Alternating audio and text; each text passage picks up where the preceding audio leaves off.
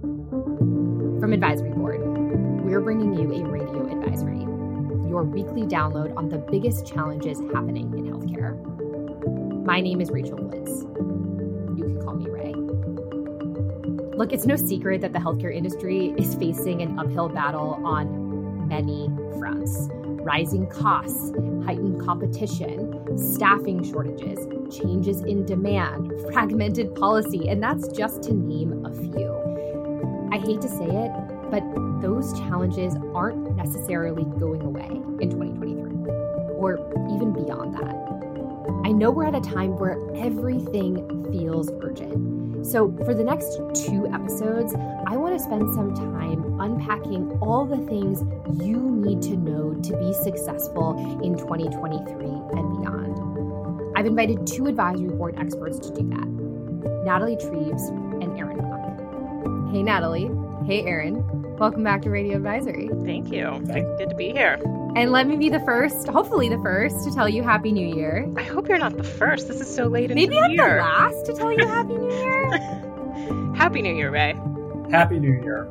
Are you ready for what the next year is going to be like for healthcare? Are you rested and ready to jump back into things? I am doing my usual over ambitious planning of how I'm going to solve all of my problems at work and in the industry, and everyone is telling me that I'm doing too much and I need to rein it in. But that's how I work. So can't wait to slash some plans about Q2. Oh yeah, and Q4. I'm already. Oh no, oh no.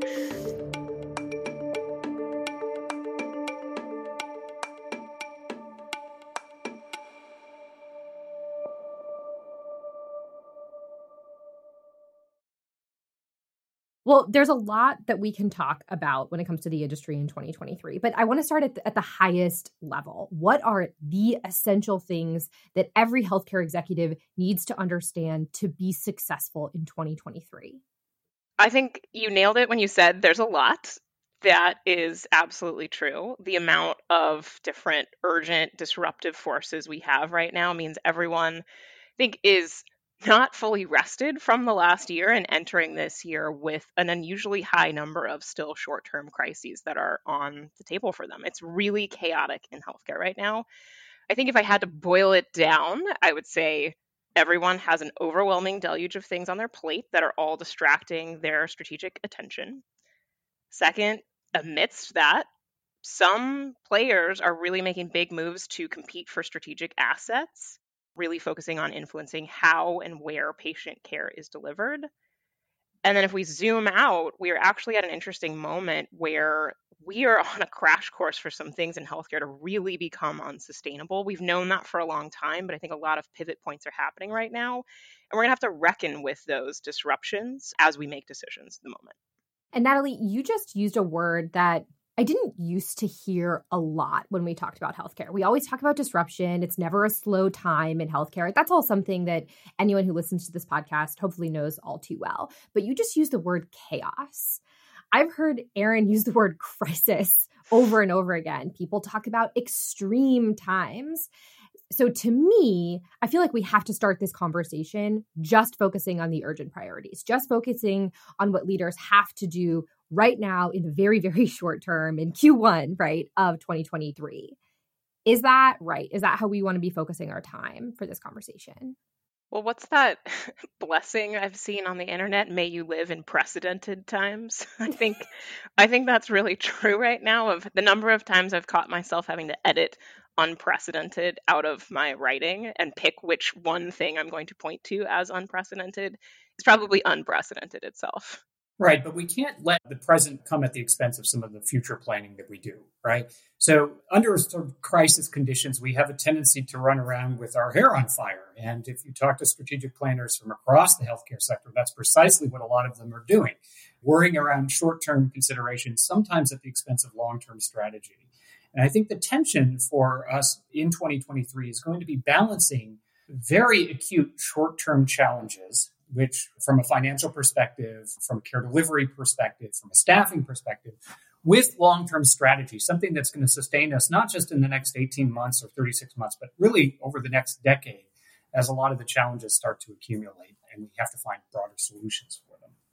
I want us to dig into these things in a little bit more specificity. Natalie, when we started off this conversation, you mentioned just the volatility in the market right now. And I would hope that our listeners understand what that means. They've heard us talk about the financial pressures on the industry. They've heard us talk about workforce shortages. They've heard us talk about insurance coverage shifts, all of high concern for leaders today. By the way, if you didn't hear those episodes, we can add those to the show notes. All that means that the industry basically has no bandwidth. Their hair is on fire, like Erin said. And that is happening at a time when demand for services is getting more varied and more complex. What do you want to make sure leaders know? I would emphasize when it comes to demand, stability, I think, is the word that comes to mind, or rather, instability. It is not so much a concern about is there demand? You know, we go back in time to the beginning of the pandemic. That was a really big concern, right? Did volumes completely plummet? Do we not know what's going to happen at all? We have more demand than ever. It's about how do we keep up with it and how do we hmm. manage it appropriately and so we look at the healthcare system and especially the healthcare delivery system directly it is all a capacity problem it is a care supply problem especially when we look at staffing gaps bottlenecks in the care continuum especially when we're talking about the ed post acute settings and all of that and we also see pretty significant challenges associated with site of care shifts, right? We see a lot of procedures moving out of the hospital space entirely, and that creates coordination challenges as well as supply challenges. And then we have disruptions from outside as well. You think about some of the regulatory dynamics that we've seen or the legal changes that have come down, in particular around, for instance, reproductive rights. We're going to have to figure out strategies for addressing the care needs of different populations. And what we found is that we now have 50 different state approaches to the management of reproductive rights. And that's leading to both supply changes, uh, suppliers of services, clinical providers having to navigate complex legal conditions or circumstances where they may not know what they're going to be able to provide legally, and also demand challenges as patients move from state to state to receive certain services. So demand is adding to the complexity of the challenges in the market, adding to the financial pressures, adding to the challenges with workforce shortages, et cetera. But my question is if a volatile market is a challenge in healthcare, is that challenge at the same level for all healthcare organizations or for all stakeholders? Well, not necessarily. We've seen some providers be quite successful over the course of the last several years. You probably saw some recent data around for profit system performance over the course of the pandemic, and some of them did quite well. In fact, they did better over the course of the pandemic than they were doing before the pandemic. Many other providers, of course, and many not for profit providers have run into enormous challenges from a financial perspective. But then when you move outside the provider space, we know that some plans and certainly some disruptive entrants have been quite successful over the course of the pandemic and have not found this to be as financially challenging as it might be. Sometimes chaos can lead to conditions that facilitate growth. And I would think about who has the bandwidth to take a second and sit back and maybe make some thoughtful decisions about strategic partnerships or acquisitions that they want to pursue. Or has the capital to do that. Or has the capital. Everyone is dealing with problems. I don't want to pretend like some organizations are not struggling in some way. Everyone's got challenges. It's just a question of who has the most challenges and who has a little bit of breathing room to make some thoughtful decisions and not be having to deal with the immediate firefighting. And generally speaking, right, Erin, you talked about an example that is an outlier, but generally speaking, we tend to see hospitals kind of at the losing end of the power struggle right now, especially if I compare them to the healthcare giants, right? The big insurers, retailers, the big tech companies that are just still in a buying frenzy trying to build up these vertical ecosystems. My question is is that power shift or power change something that is just inevitable? Is this something that you want healthcare leaders to merely accept as reality going into 2023?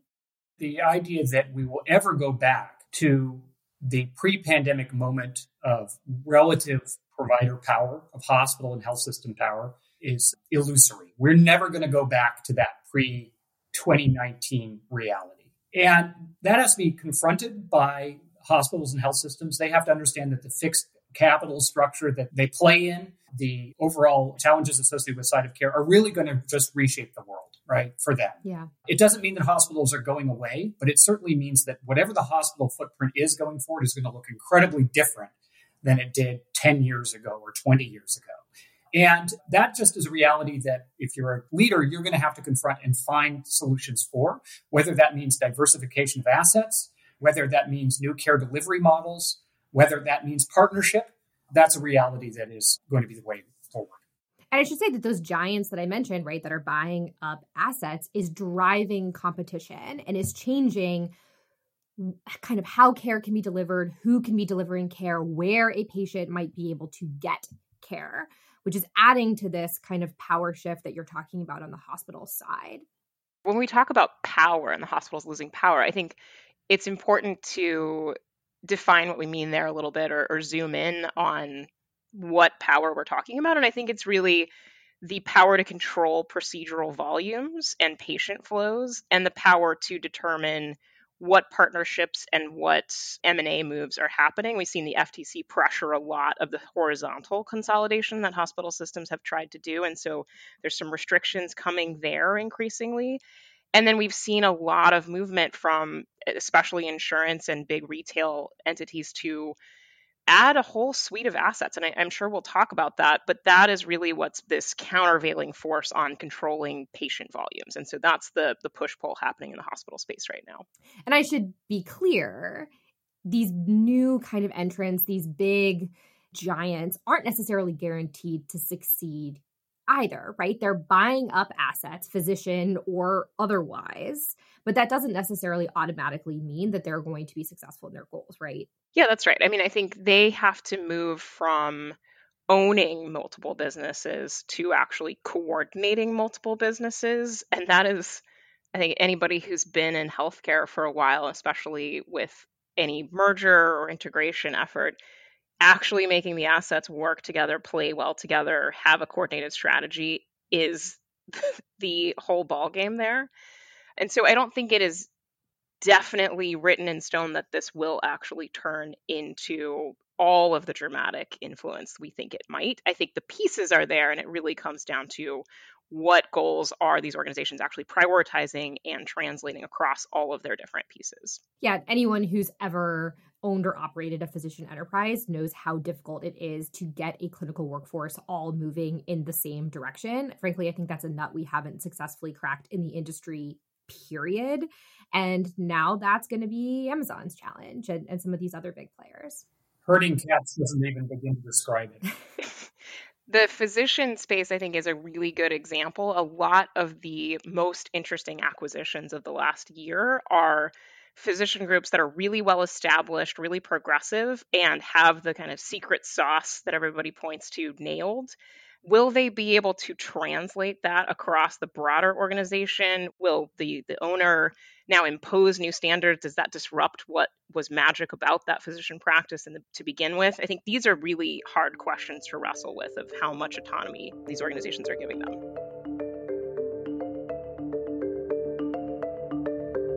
We'll be right back with more radio advisory after this short break.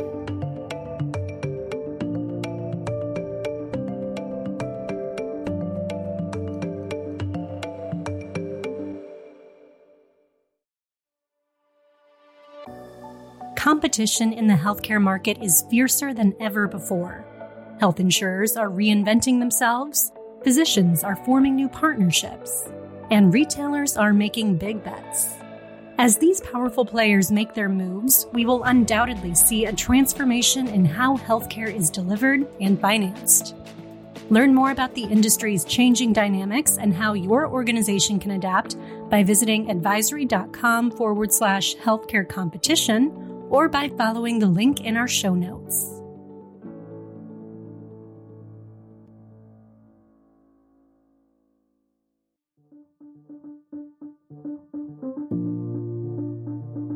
We're circling around this big idea that competition in healthcare is perhaps bigger than it's ever been. And that competition is spurred in part because physician ownership is changing, but also when we think about some other assets that are changing care delivery. Are there a couple of areas that you're watching that we should be paying attention to?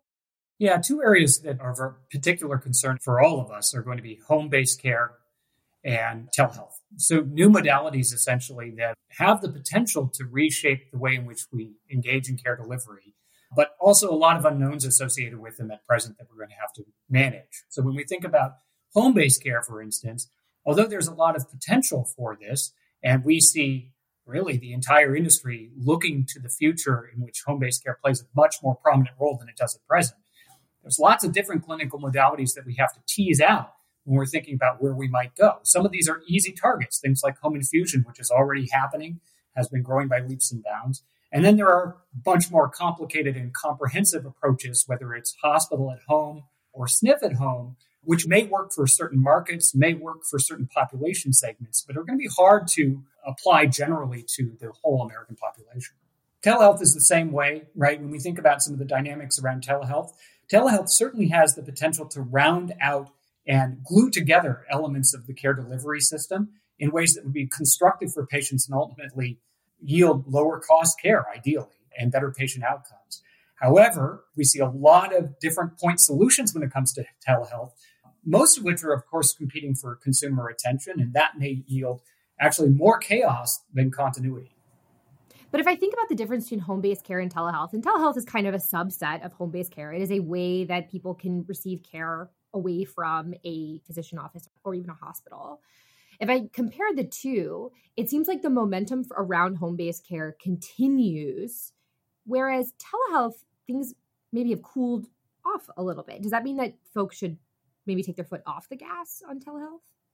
The industry, when we look at telehealth as a large category of technologies and, and modalities, the industry is still in the very early stages there, yeah. especially when it comes to remote patient monitoring, asynchronous applications. These are mostly in pilot phase, especially when you compare to the massive amount of virtual visits that happened over the last couple years. Everyone is very familiar with that and understands how those are being used way less use of of these other technologies. Aaron alluded to this, but together, all of those represent new ways in which we can actually improve what happens in healthcare, right? You can add touch points with remote patient monitoring, the setup of the device, the interactions of getting the data back to the provider, the messaging to the patient. These are all things that did not happen in healthcare in the past if we're looking at this future application of this. So that represents new ways we can maybe prevent conditions from arising and maybe redirect where patients go. That also represents new ways that different organizations can have a relationship with a patient. So that introduces, again, you know, in this competitive field, new organizations, clinicians, et cetera, who can influence what patients are thinking and doing and what they care about, what their next steps are in healthcare. And that has ramifications for the rest of their journey. What advice do you have for real leaders that are trying to size how much of this is actually going to be happening in 2023? Whether it's actually integrating more home based care, more telehealth into their offering, partnering with another entity, reimbursing for these services, et cetera. What advice do you have for real people when it comes to determining how much of this should happen in 2023? I would go back to what is your actual goal for what are you trying to accomplish? Are you trying to route volumes back into your organization or direct where patients go for downstream care? Or are you trying to manage a chronic condition, for example, or participate in some sort of risk based payment model and work on more population health coordination? There's a variety of different goals you could go after. I think all of these things will happen. It's important for you to know what is actually important for your organization as you're designing what you want to invest in. Yeah, I'd completely agree. These technologies are, are just technologies, right? They can be directed in any direction we choose to direct them in. And that can mean for payers a very different approach, for instance, when they're acquiring telehealth or home based entities, they're going to approach those very differently than a provider organization would, right? That may be interested, for instance, in routing volumes back to the hospital because they want to use it to ultimately sustain their bottom line. And we're seeing, therefore, a lot of diversity in terms of how different players from across the healthcare sector are using these technologies. In some ways, this is great, right? That means these are technologies that can be used to, for a variety of purposes and ideally will achieve ends that further benefits to the consumer, whether that means improved health outcomes or lower costs. It also can mean that there's a lot of chaos when these technologies get put in play, and that from a consumer perspective, you're getting a lot of divided attention and yeah. uh, incoherent or competing goals with the use of these technologies. Yeah, to me, this this all says that despite years, I mean, even before the pandemic, that we've invested in trying to kind of nudge consumer decisions, make them better shoppers, right? Make them smarter, you know, make it like what they would do in retail, et cetera, et cetera. Create a consumer marketplace that, first of all, we haven't actually done that. and and and second of all, there's still a ton of competition, right? That's kind of the theme of what we've been talking about around who can actually influence consumer decisions. Yeah, if anything, right, consumer attention from a healthcare perspective is more divided than it's ever been. We've seen such a proliferation of point solutions, such a proliferation of companies aimed specifically at the consumer as a healthcare consumer that it represents a consistent and pretty pronounced challenge for everybody, right, to try to grab consumer attention. Those on the losing end may, in fact, be incumbent providers, for instance, which have were slow off the market to grab, uh, slow off the mark to grab consumers, and are only now trying to devise strategies to garner their attention and to maintain loyalty. And Rae, you said something interesting around consumers not being good shoppers. In healthcare, you know, we've talked about that for a really long time but we've continued to try to drive towards let's work on making consumers better shoppers. I think in the last year or so, we've started to see a little bit of a shift towards the goal is to actually design an environment where consumers can't necessarily make a mistake right. per se. And it's more about who is going to be best at crafting that kind of default choice situation for a consumer. And so I've seen strategies starting to break down into I would categorize it into two different lanes here. One is around trying to make the choices infinite, so making it really obvious every time you have a choice in healthcare, right? Now, a lot of times you go into your doctor's office and you've accidentally made about 50 choices that are going to show up on your bill later. You didn't know that at the time, you just thought you were saying yes to what the doctor said some organizations i think are trying to push out in front of you ahead of time exactly what decisions you're going to have to make in those settings and make that really obvious and make it really obvious which choice is best for you the other set of strategies we see are really around trying to make you only have to make one choice so where am I starting my healthcare journey? And then someone is going to guide me every step of the way to where I want to go. So. I think mm-hmm. about centers of excellence strategies that employers are using. I think about the virtual first products from health plans where you start with a virtual PCP and then kind of get routed through the health plan network accordingly. So, two different flavors, but all of this is about we're not going to leave consumers on their own to figure this out. We're going to try to change the world that they're navigating. And what that tells me is that the levers that some of these organizations or stakeholders are pulling in order to win consumer attention look very different in 2023 than in previous years. Absolutely. And we're seeing folks become more savvy around those realities around consumer attention. And we expect that to kind of continue and probably accelerate as the consumer replaces the patient as the principal target of the healthcare industry. When it comes to what executives and CEOs in particular need to know going into this year. There's this set of kind of dare I say more obvious factors that admittedly we we kind of brushed over, right? The financial reality, certainly what's happening when it comes to workforce shortages, the nursing crisis, et cetera. These are things that executives have been feeling over the course of the last year. But where we've focused this conversation is on a different set of still very near term challenges, which is how competition is driving changes in care delivery. And it's possible that the folks listening to this podcast were feeling those effects already or if not they will feel those those challenges very soon, maybe in some of the specific examples that we've talked about. Is that all that executives really need to be prepared to know in 2023? No, there's an array of longer term challenges that executives are going to have to confront that we'll have to concern ourselves with, but probably in the next episode. Yeah, I don't know if we have time to do that now. so then let me ask you this to end maybe this part of our conversation. Everything we've talked about so far feels urgent, even the things that we didn't have time to go really deep into. So, what would you say to somebody who feels overwhelmed and doesn't know where to start?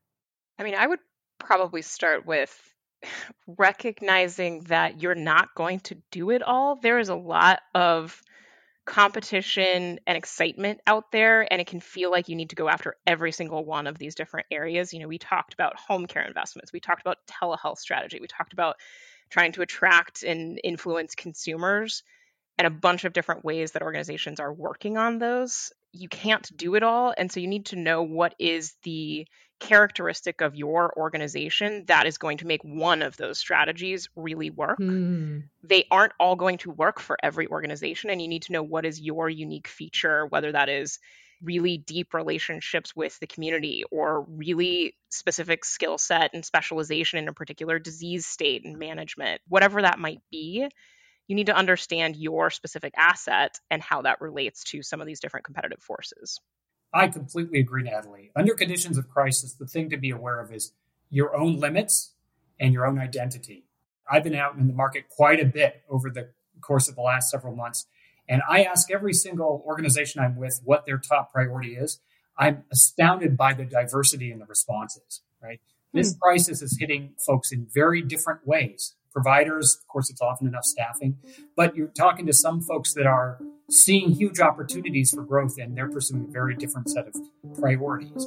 So, knowing enough about what you need to do, what your identity is, and what the future is likely for you in your market and in your sector is probably the most important consideration. Well, Aaron, Natalie, we'll have to talk again very soon about maybe where executives should be putting their attention a little bit further into the future, just a little bit further. Sounds good look forward to talking again soon.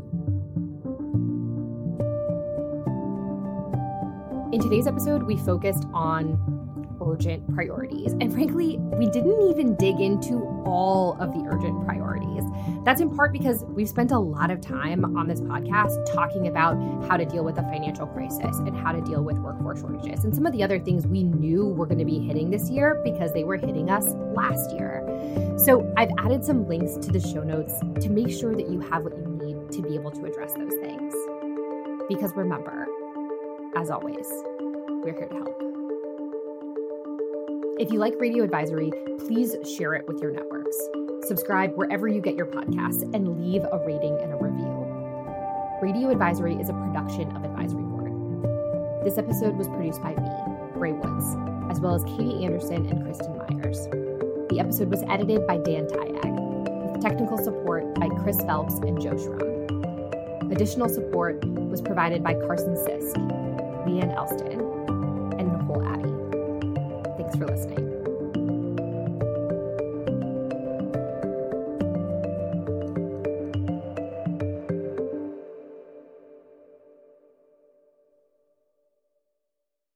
We'll have to talk again very soon. Sounds good. Wonderful. Did you not like that, Aaron? No. Wonderful. Wonderful. Wonderful. Do you want to say something else? Stupendous. Marvelous.